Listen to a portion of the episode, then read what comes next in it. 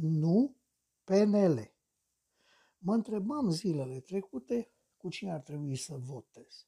Nu sunt turmentat și cu atât mai puțin un personaj de-a lui Nenea Iancu. Dar trebuie să mă întreb și să găsesc un răspuns. Așadar, pe cine ar trebui să votez? Dintre cele două partide aflate acum în dispută directă, PSD și PNL, PSD-ul nici nu intră în discuție. Partidul acesta a servit lui Dragnea, Iordache, Mitralieră și mult prea mulți alții ca ei, Partidul contra Căveșii și pro-corupție, Partidul Adinei Florea și al secției speciale, Partidul Antijustiție, aici nu intră în discuție. Dar PNL-ul, ei bine, aici situația devine puțin mai delicată. Liberalii au venit la putere pe fondul unor mari așteptări populare. Liberalii au arătat cu degetul PSD-ul pentru toate măgăriile făcute sub Dragnea și post-Dragnea. Liberalii au promis câte în lună și în stele și au făcut? Păi să vedem ce au făcut. Liberalii au reușit ca în perioada de când guvernează România să nu desfințeze secția specială a Dinei Florea lui Ordache și a lui Slugărel Toader. Liberalii au promis modificarea sistemului pensiilor speciale, dar lasă discuția să se împotmorească la Curtea Constituțională, acolo unde lupii sunt puși să judece oaia. Liberalii au reușit să ne promită desființarea secției speciale, dar nu au făcut nimic. Dacă legal nu pot, înseamnă orică n-au știut, orică nu pot. Sau n-au știut că nu pot. Deci nu sunt pregătiți. Fie că au știut că nu pot, dar ne-au mințit. Liberalii au adus în guvern baronul de Vrancea în locul baronilor PSD.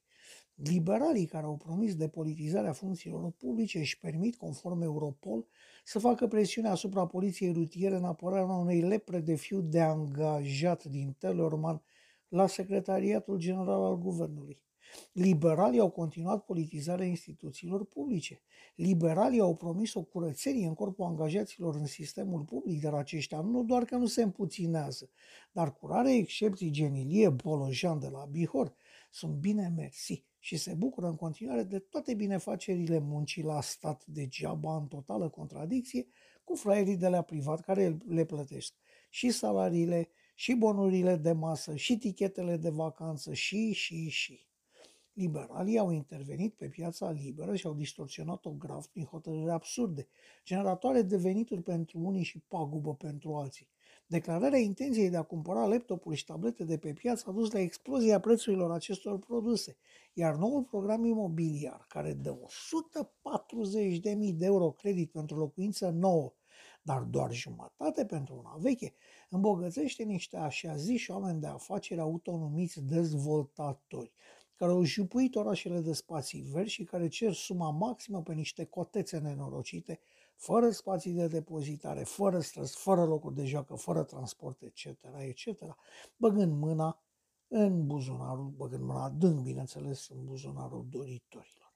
Era clar, era clar de când programul oferea 60.000 de euro că aceste sume date de stat stabilesc standardul de preț pe piață. Dar liberalii s-au făcut că nu văd, au închis ochii și au aruncat o sumă de două ori și jumătate mai mare, pur și simplu pentru că atât a venit atunci bine.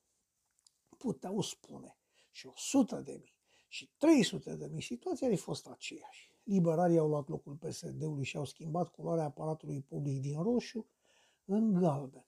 Liberalii disperați că USR Plus nu intră la guvernare fără respectarea unor cerințe foarte clare și neconforme cu ideea lor de guvernare în stil psd fac orice numai să nu se alieze, să nu se alieze cu aliațiilor naturali, ca cu ideologia asemănătoare. Nu ne vine să credem, dar Orban și ai lui ar face orice numai să nu fie nevoit să facă alianță și guvern cu USR+.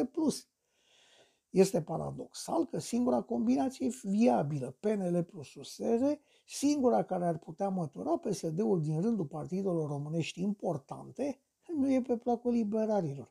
Că singura combinație câștigătoare nici nu este luată în calcul. Liberalii au profitat de protecția președintelui Iohannis și au făcut un rahat cât ei de mare în mai toate domeniile de care s-au atins. Este evident că președintele, care este mai informat decât noi, acuză sistematic PSD-ul pentru că știe ceva ce noi nu știm. Dar să facă asta, în timp ce ajută din plin PNL-ul să rămână la putere, este dincolo de orice critică și nu-l face cu nimic mai bun decât Iliescu Ion. Pur și simplu, binomul Iohannis PNL a funcționat astfel încât a căutat cu tot din adinsul și a și reușit să ne dezamăgească. Pentru a repeta o scandare a tribunei de fotbal, pot spune că astăzi pentru noi PNL e PSD 2. Faptul că președintele se folosește de liberal nu este lăudabil. Faptul că președintele a încetat de a mai fi echidistant, faptul că președintele face politică și o aplică prin intermediul unui partid, fie el și liberal, nu face decât să ne dezamăgească și să ne, ne, ne face să ne întrebăm serios cu cine să votăm. Nu cred că liberalii își vor ține promisiunile făcute în campanie. Nu cred că vor remodifica legile justiției în integru. Nu cred că o vor îndepărta pe Renate Weber. Nu cred că îl vor trage la răspundere pe Ciorbea sau Strugărel Toader. Nu cred. Acum trebuie să socotim. PSD-ul a arătat că nu poate. Cel puțin nu încă, iar Ciolacu îmi pare chiar mai neputincios decât fosta conducere.